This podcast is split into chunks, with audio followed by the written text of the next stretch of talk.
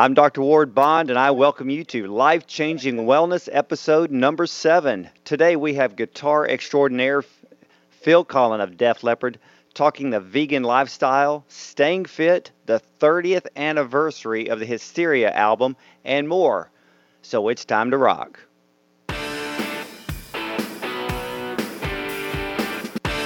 This is Doctor Ward Bond's Life-Changing Wellness. Life-Changing Wellness. Here's Doctor Ward Bond.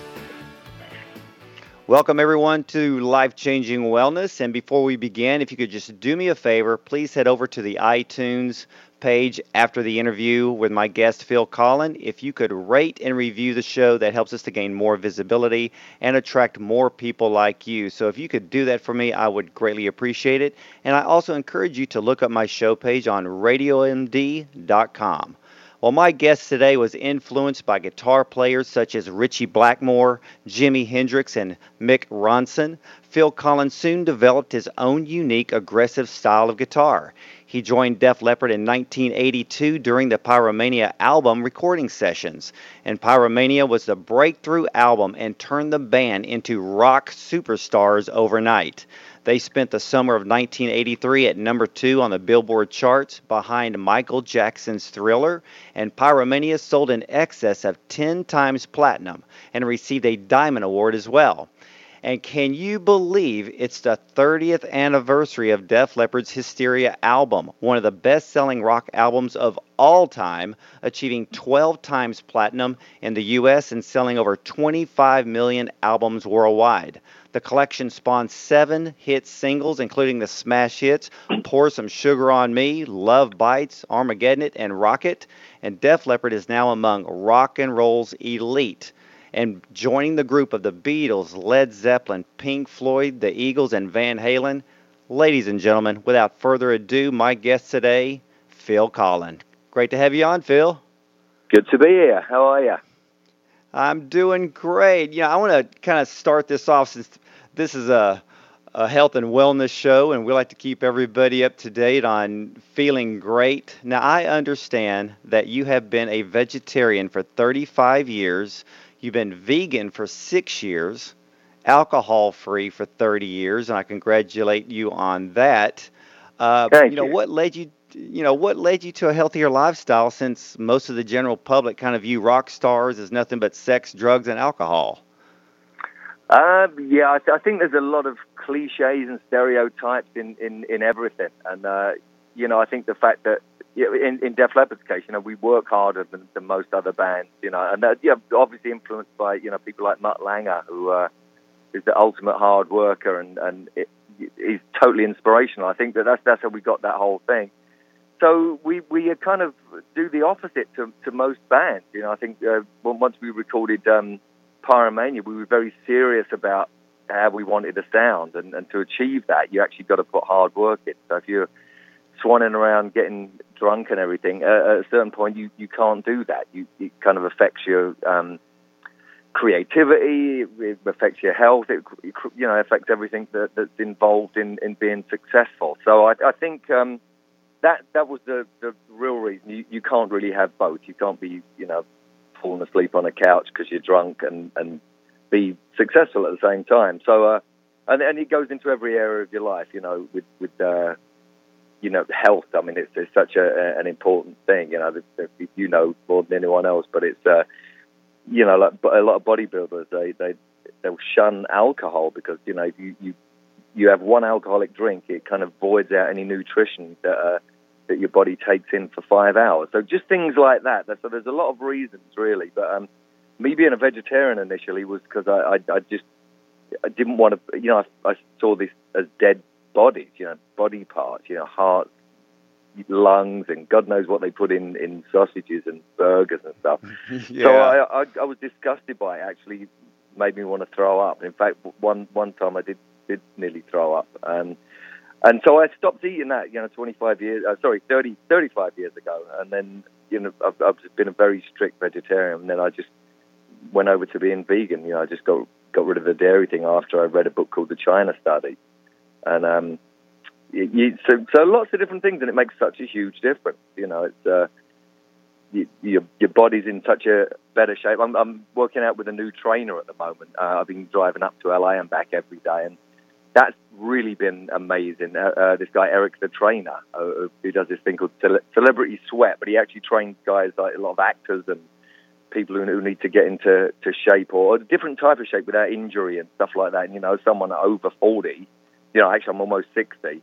Um, all of this stuff makes sense to me. And, you know, he's just hardcore. The guy's huge and, and just really knows his stuff. So, um, and it's inspiring. It goes back to that thing again, you know. And so I, yeah, I've been doing all these things, you know, uh, and, and the byproduct of all of that is that, um, yeah, I don't hobble around like a sixty. I know a lot of guys who are forty and, and they, they kind of have knee problems, back problems. They, they feel bad and everything. And I, I actually feel like Superman. I think it's great. So I attribute it to that, you know. It's kind of, and it, it, like I said, you know, the, the food thing wasn't me initially being doing a health kick. It was, it was more of a moral thing. Um, the, the, wow. Maybe the, the taking the milk and dairy part out was, was more more of a health thing. Um, but um, having said well, let me that, ask you know, this. It, it made a huge difference. Yeah, well, well, let me ask you this, because I have spent more times than I can even count backstage with rock bands and heavy metal bands, and and you know I see the beer here and there, but what one instance really shocked me. I was actually backstage with Alter Bridge, and, you know, I hear, hey, where's my uh, green tea? And I'm standing there thinking, wow, what a cultural shock. And, and what amazes me now, and it's kind of like the things that you're saying. And, and yeah. I've noticed this with other musicians and, and uh, guitarists. A lot of them are jumping in to live a healthier lifestyle because touring is extremely grueling. And, you know, we're not going to get into the whole album royalty thing because that has changed dramatically. And a lot of guys have to stay on tour to make a living, and and their body, it takes a toll on their body. And here you are telling us that you're sixty years of age.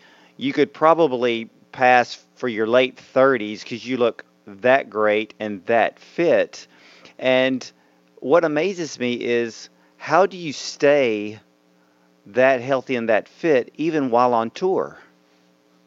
Um, well, the, the easy thing on tour is, is that you get lots of hours in the day, so you, you can actually go and work out and stuff like that. And, and I actually really control my food intake. You know, I, I have like a, a George Foreman grill and a Vitamix on the bus.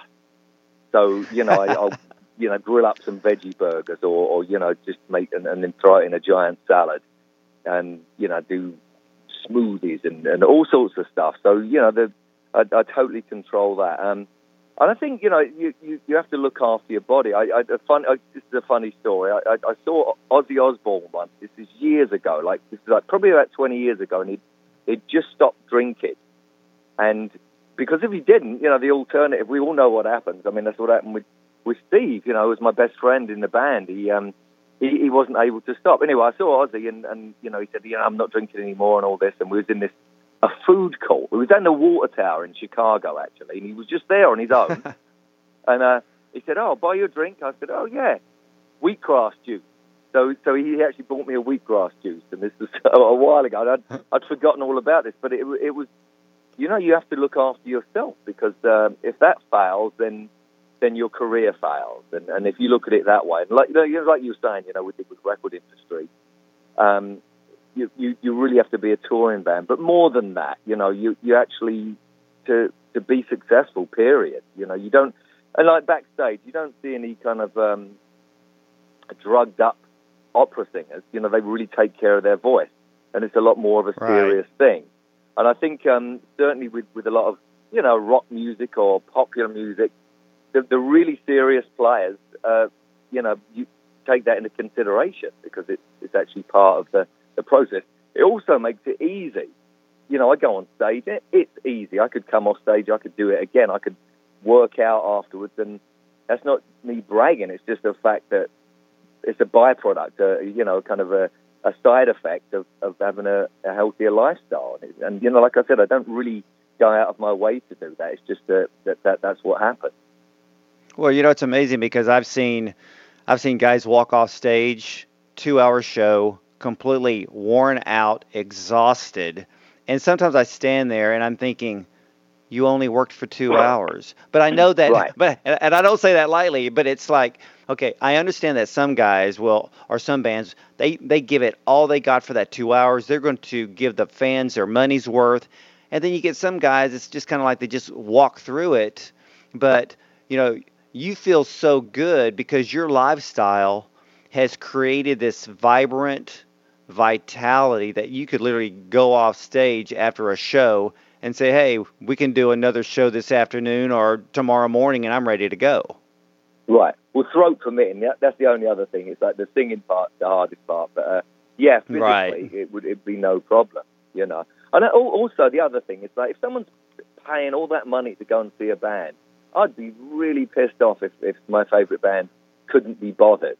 And I, I think that um, you, you, you, as a performer, you absolutely owe it to the audience. And I think, you know, the, the better you come over and the better you're perceived, uh, the, the better reaction you get. So it's um, it, there's, there's lots of reasons, really, why why you you know you, you, you kind of owe it to yourself and to anyone anyone involved, really, including the audience. Well, you know, I've got to hand, I've got to hand it to you, Phil, because I love it when I hear uh, artists and I hear bands that really appreciate their fans and, and understand and that people work hard for their money. They they buy the ticket. They want to see a great show. And all of the the musicians and the rock stars that I've ever had the honor of interviewing and talking to, I've only met two divas in my whole entire life.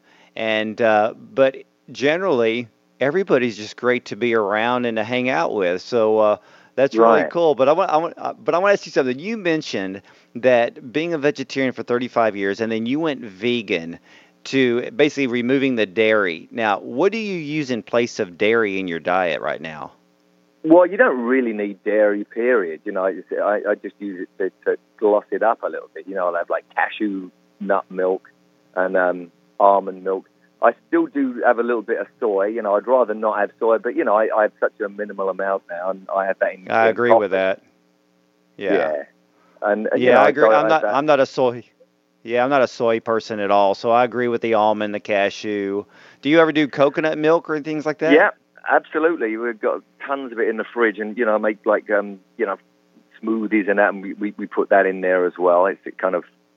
That that really helps, and and uh, tempeh and stuff like that. You know, I've, I've just my trainer Eric has just changed my diet just for the so that in in the morning I kind of you know I'll have a grapefruit first thing in the morning, like kind of get relax the, the body into something kind of easy to digest, yeah. and then then I'll have like um vegetables, tempeh, and some quinoa, and that's a that's a pretty hefty breakfast. That fills me up.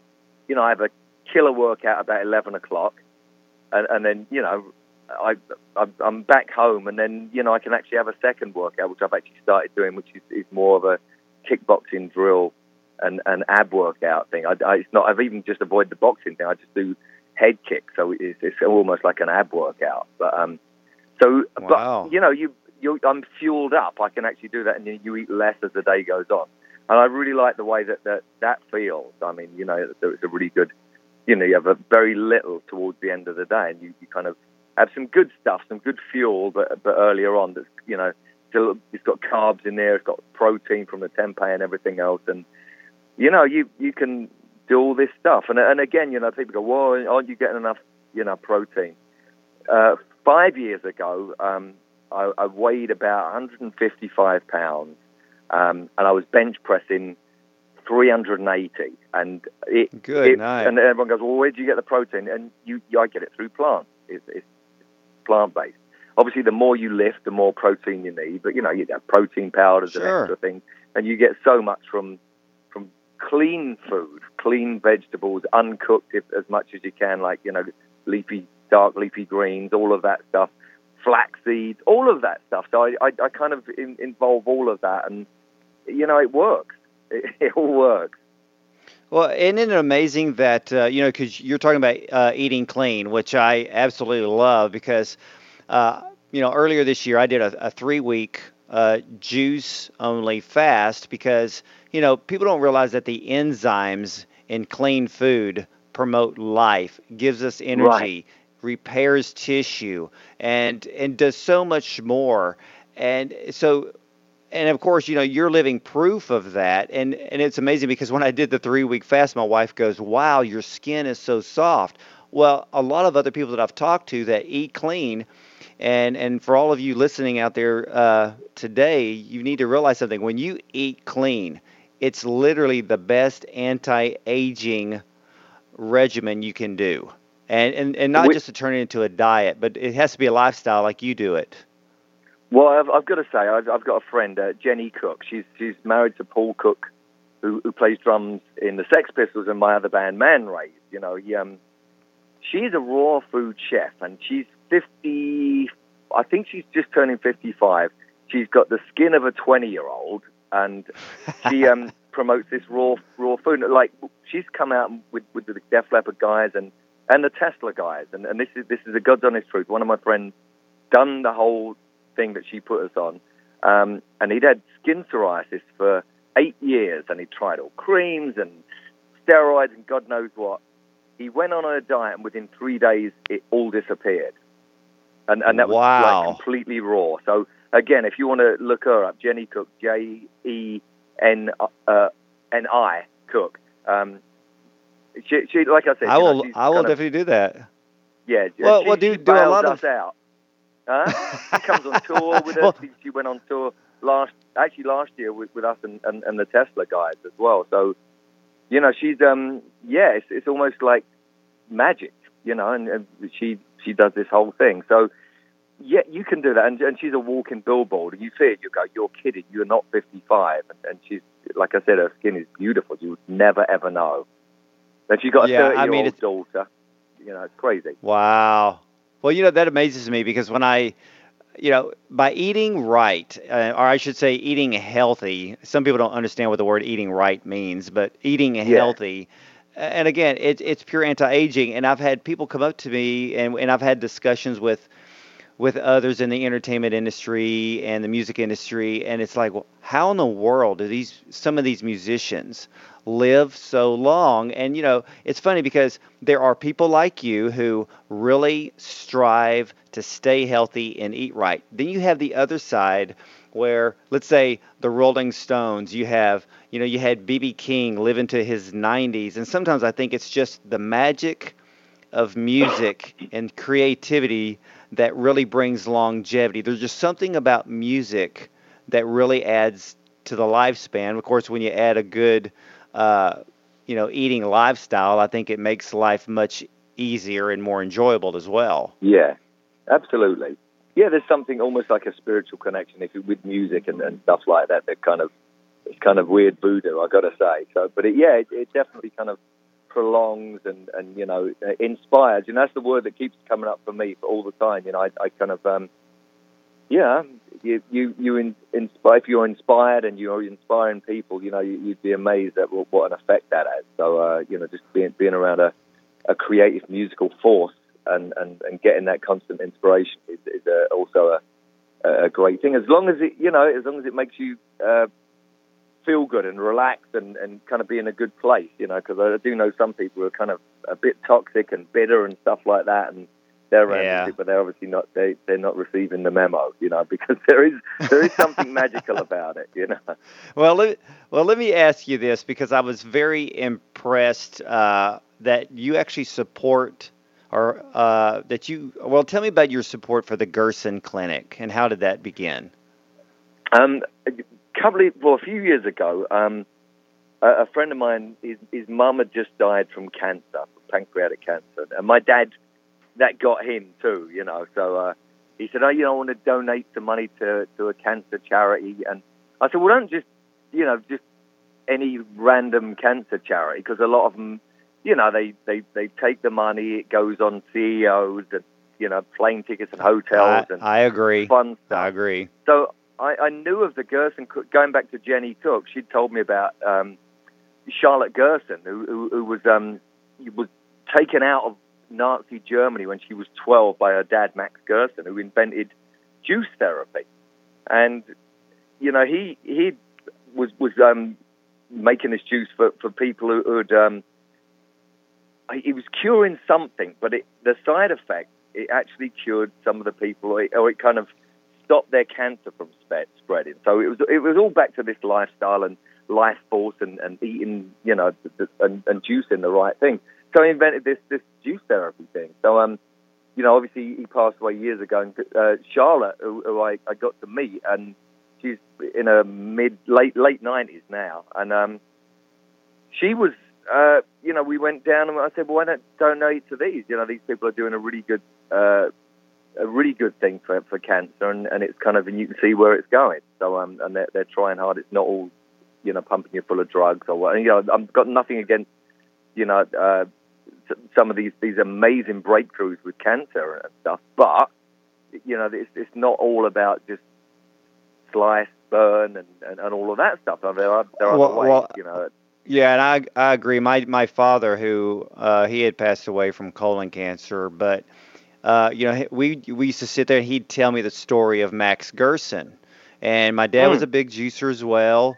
And so when I heard that you support the Gerson Clinic, I was absolutely shocked, because I'm like, I know the story of Max Gerson. You know, like you said, the family came out of Nazi Germany, and the rumor is that Max was actually poisoned because they were afraid yeah. that his therapy was going to override chemo and radiation and, and put a monetary dent into their, yeah. you know, whatever they're doing. And but, you know, Charlotte carried on. I mean, I actually, I still have to this day the full Gerson therapy book. And yes, I got it. So yeah. when I heard, yeah, so when I heard this, and then, and you know, and I read the story, uh, you know, how you had lost your father to pancreatic cancer, and I'm literally stunned today on the amount of pancreatic cancer that is showing up across the globe. I mean, I know three people uh, right now. One had just passed earlier this year, was a very close family friend of pancreatic cancer. And it is, you know, you're talking survival rate of usually less than one percent. And it there's right, something that right. needs to be done out there. Now, didn't you actually, uh, didn't you auction off one of your guitars for the Gerson Clinic? Yeah, am, am I uh, right? Absolutely. Yeah, so what we did, um, and, and the, the proceeds, you know, went to the Gerson Clinic, because, uh, you know, my friend, uh, Jake Willoughby, actually, he, he got this guitar built. It was a Jackson P C one. I played it on stage. Uh, we auctioned it off, and we, we donated the proceeds to, to the Gerson Clinic, because uh, they, they were doing just, just such amazing, amazing work. So, yeah, for sure. So how much did you raise? Wasn't that, what, what, did it go over twenty thousand on that? Yeah, yeah, it was just, just above twenty grand, yeah. Well, I can tell all of my listeners out there, if you're if you're really wanting to check something out, check out the Gerson Clinic.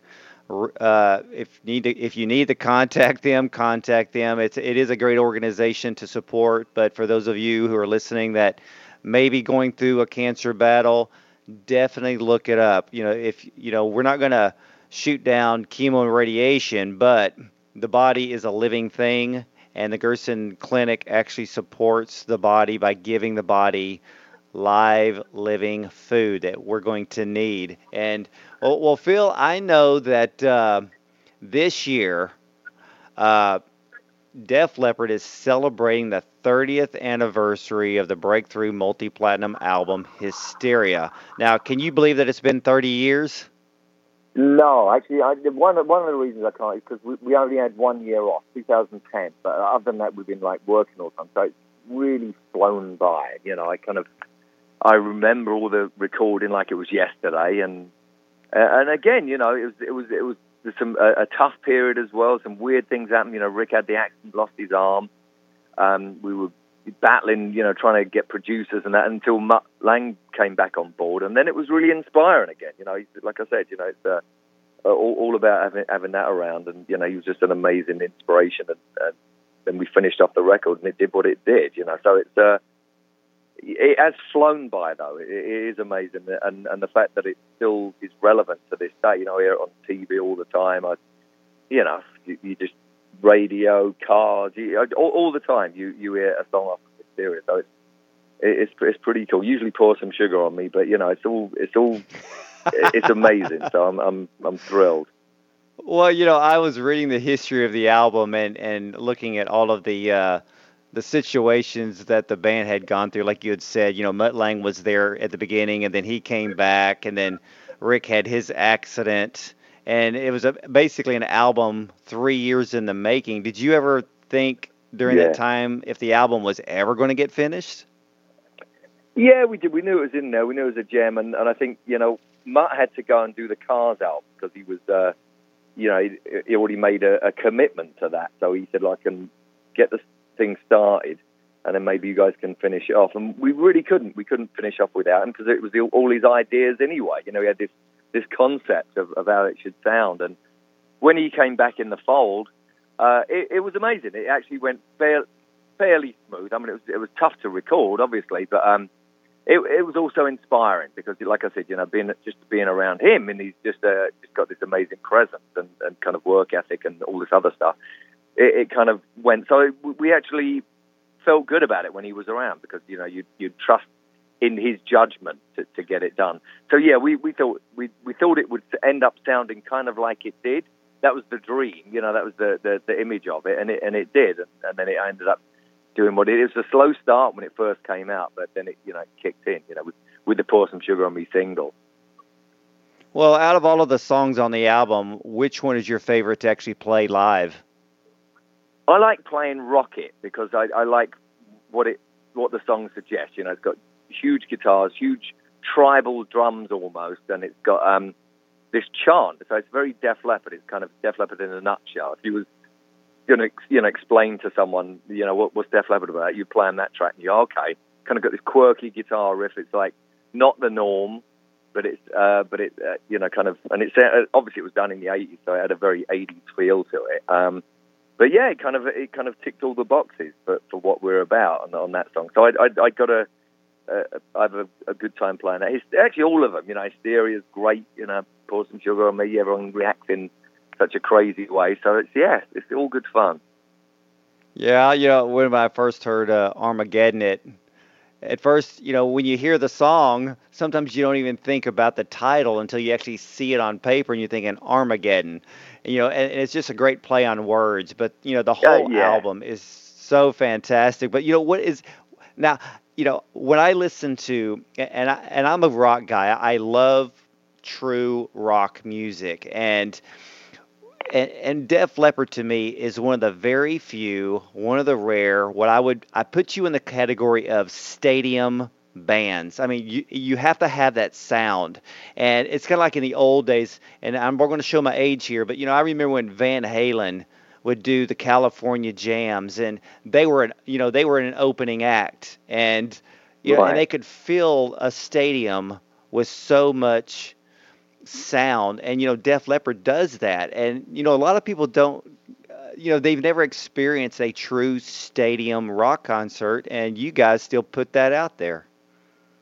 Yeah, I mean, that that was always the plan. You know, we, we were always fans of that. You know, before I was even in the band, you know, I, I remember talking to Joe. You know, we both had a very similar uh, thought process. If we could just, like, combine all, all the stuff, you know, like Zeppelin with David Bowie and T-Rex and, and a bit of Rush and just this whole larger-than-life, massive kind of iconic um, whatever it is. And, and, and so we had this kind of plan, and, and it, it kind of, it, it worked. You know, it was a, like the, the blueprint for the sound was a cross between A C D C and Queen. If you could kind of right. marry those two things. So you had this kind of aggressive, hardcore rock thing, not metal, but like rock. And then, and then you had all the, right. the, the beauty and melody and harmony of, of like Queen, the songs and everything. So if you combine that, and so that really was the plan. Uh, and again, you know, Mutt, with Mutt on board, he, he would say, "Okay, let's let's do that. Let's let's make this new sound that, that is a, a version of these two bands." And you know, he'd just come off of producing three A C D C albums. You know, um, uh, Back in Black, uh, Highway to Hell, and For Those About to Rock. So you know, he had first, he had insight into that, and you know, he's just such a huge music fan. So you know, that was that was the goal, and and but even on a, on a physical level, you know, trying to fill arenas and stadiums with, with exactly what you're saying, that, that sound and that kind of that vibe. Um, that that was the plan, and it still is actually. We we still try and push it even more. We, we're off to Rio. We're doing Rock in Rio, and that's uh, that that's going to be. you know, insane, you know, along those lines. You know, oh, ninety thousand people. Well, yeah. You know, I know South America has incredible, incredible crowds. And, you know, from, you know, kind of give all of us a perspective, for all of us common people out there, what's it like to stand on stage and look out and see nothing but a sea of people that just touches the horizon? What's it like to stand in front of crowds at large?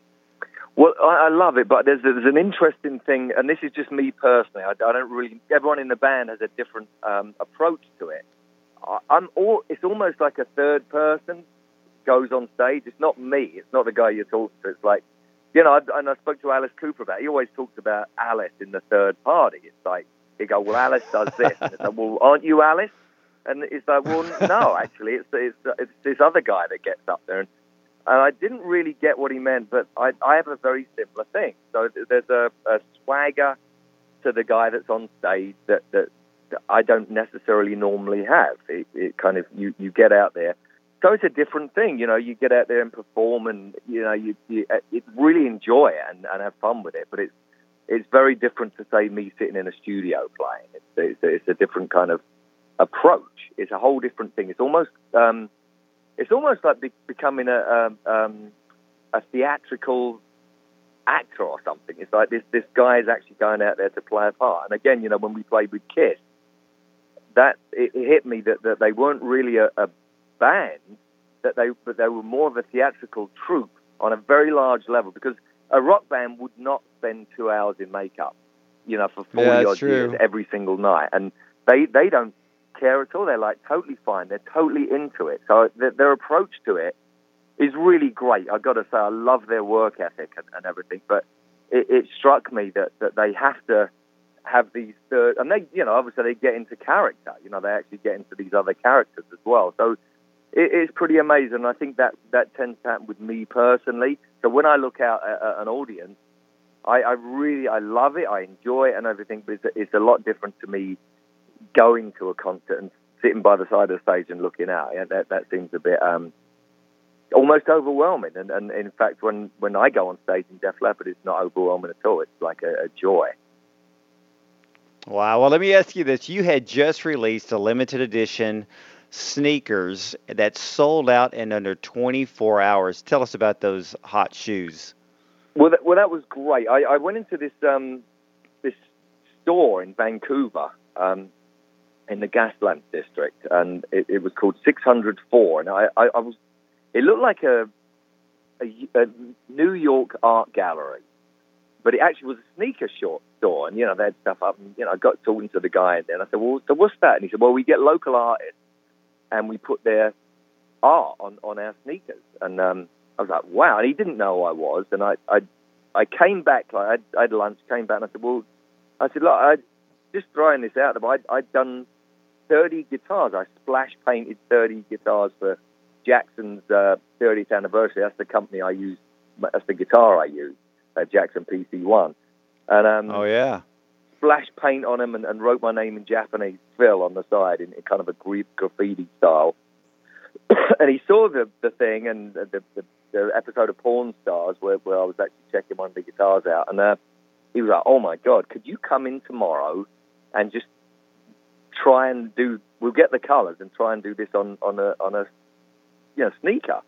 So I went in and they looked so cool that um, we decided to do a, a limited edition run.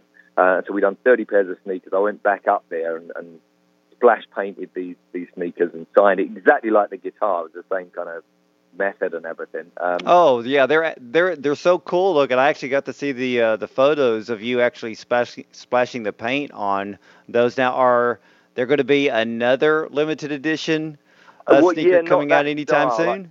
I, I, I think yeah, I think we're gonna we're gonna talk about something because uh, and then we're gonna do some like canvas ones as well because this was just a, a it was a one off. It was it was kind of this is. Uh, Uh, but it went so well that, that I think, yeah, we're going to be doing something else in the future. So, um, yeah, that, I, and I, James, James Lepp, who owns the store and, and, and runs it and everything, he's just such an amazing guy. And it was, uh, again, you know, it's just wonderful to be around artistic and inspiring people. You know, I just thrive on it. So that that, that was really cool as well.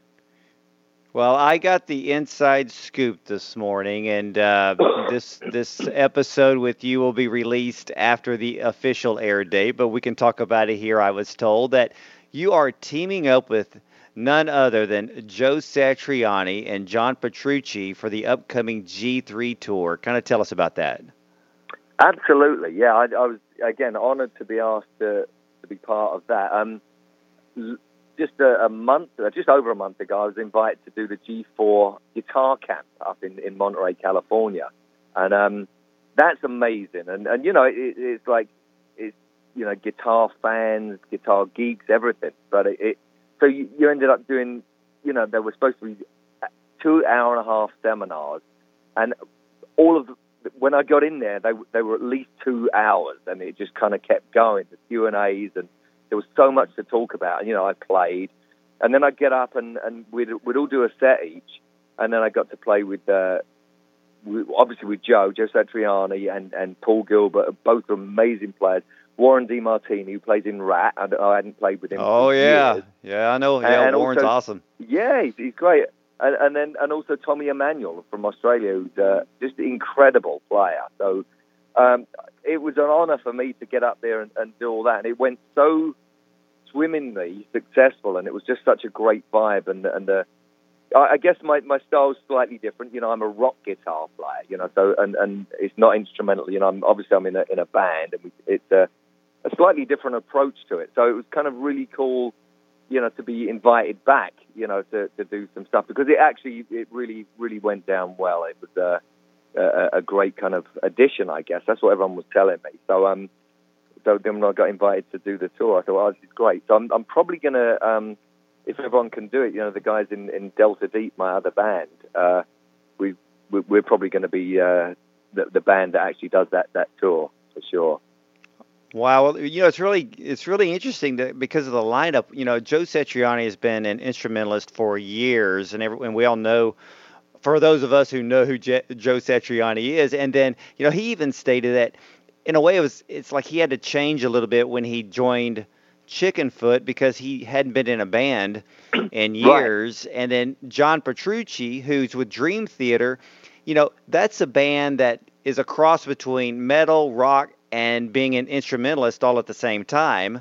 Yeah. And then you're adding the rock flavor, so it's kind of like you're going from a band outside of that realm being, I guess, an instrumentalist on this this type of tour. And, you know, I've got to throw this out here because I've I've met John Petrucci before, and we were backstage with Dream Theater.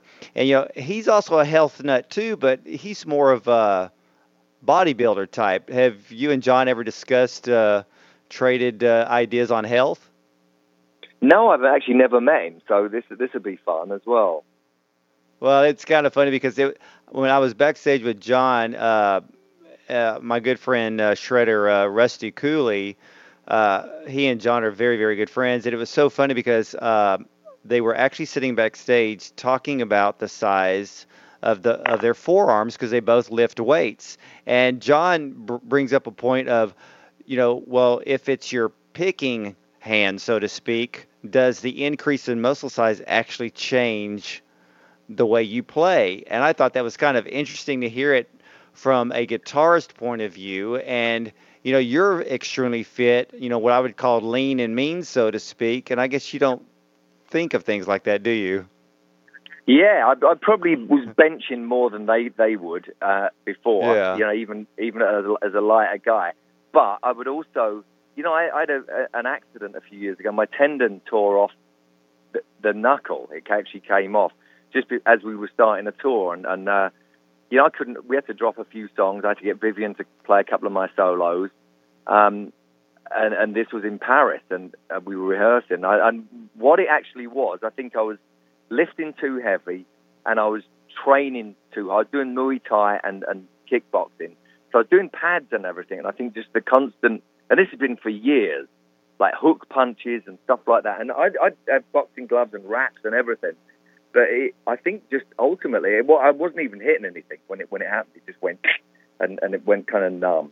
So I had to have it stitched back on, and I couldn't play guitar for um, six weeks. I was in a cast, and then when when I came back, I had to, um, I literally had to you know, do physical therapy. I couldn't even lift anything up, and I had to start practicing guitar again. So that was a really interesting thing. So I can definitely understand that, what they're we're talking about with, with, with weights and, and how it would affect that, because just just not playing for six weeks, and that's the longest in my life I haven't done that. Um, you know, well, which which hand? Well, which hand was it? Was it, it your uh, hand. pick hand no, or fret hand. fret hand? It was a fretting hand, oh. so I couldn't even pick a guitar up. I couldn't even hold a neck because it was it was so. It's amazing how, how, how much power you lose when you don't use something, you know? My goodness. So it, it, was, well, how, it was a very well, weird experience. Well, well, let me ask you this, well, and, I, and I've got to ask this question for all my uh, guitar friends out there, that uh, uh, how long is your practice routine for, uh, for guitar? I don't practice. I just play guitar. I, I, I think that's the other thing. I, I, I, I never really practice because it's, but I play guitar all the time. I think, right. um, you know, I, I used to practice, used to practice before I go on stage. I play an hour, and my playing got really stiff, and I didn't enjoy it. Uh, and then when I stopped doing that, started closing my eyes and just really digging it, it all changed. Uh, and the, and the, what, what was coming out was way cooler, you know, in, in that case. You know, obviously, if I'm, I've, I've got to play something on an album or something, I'll, I'll be, I'll practice that or practice a part that I can't quite get.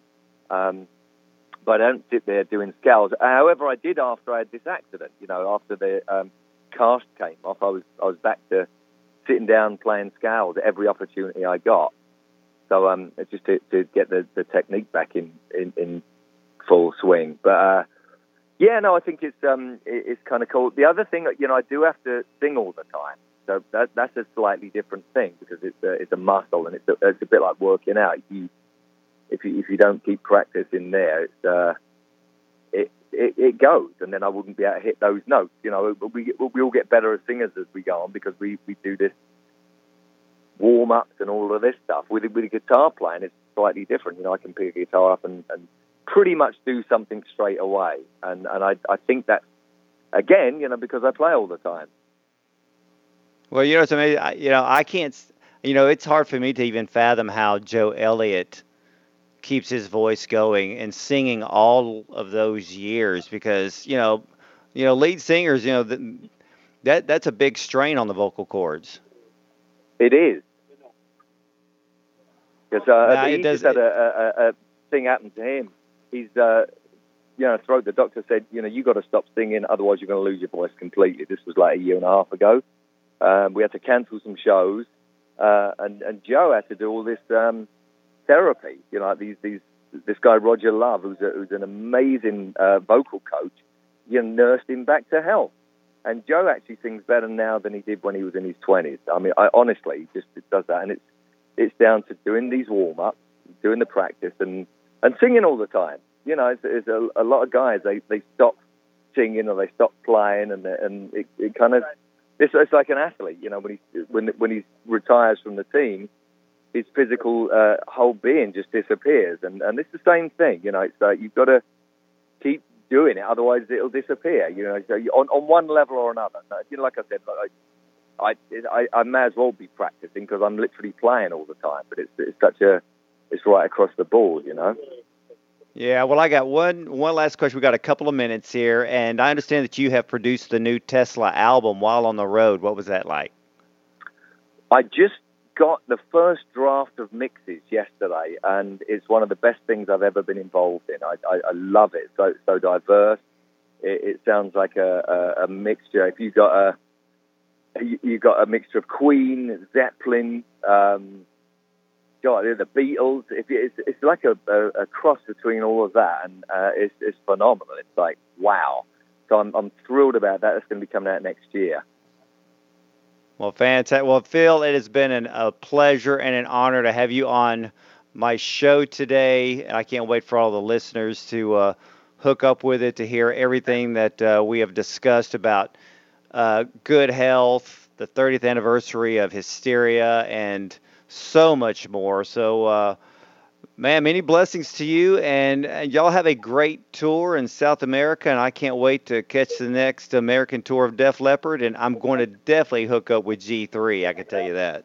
Oh, brilliant. I'm really looking forward to that. It's great. And I'm looking forward to meeting John as well. He sounds really cool. And yeah, that's great. And that, that's really interesting what you said about the finger thing and that about, about weight, because, uh, you know, I, I I didn't realize that the that you could do damage like that. It's really funny. The stuff I'm doing now with, with Eric the trainer is, is uh, avoiding heavy weight, but still trying to get the effect physically, you know, with, without doing that. So it's, it's, you know, I love the constant um, learning curve and, and meeting other people who have different experiences. You know, you can take that on. So it's uh, it's really cool. So I, I look forward to, to meeting John on many, many levels. And, uh, yeah, it's just, it's just great. And I'll see you out there.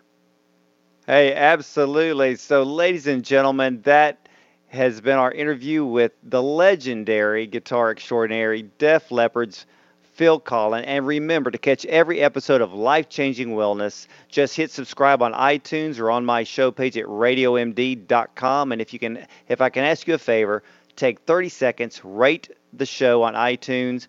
The reason being is we want to attract more people like you to the show, and the only way we can do that is if you rate it, which helps the show to get more visibility. And please leave a review, a positive review as well. And if you could do that for me, I'd greatly appreciate it. I'm Doctor Ward Bond. You can find me on Twitter at Doctor Ward Bond T V and Facebook at Doctor Ward Bond. And go to my website, Doctor Ward Bond dot com, for more. And I want to thank you again for listening to Life Changing Wellness with my guest today, Phil Collen of Def Leppard. I'm Doctor Ward Bond. Have a rockin' healthy day.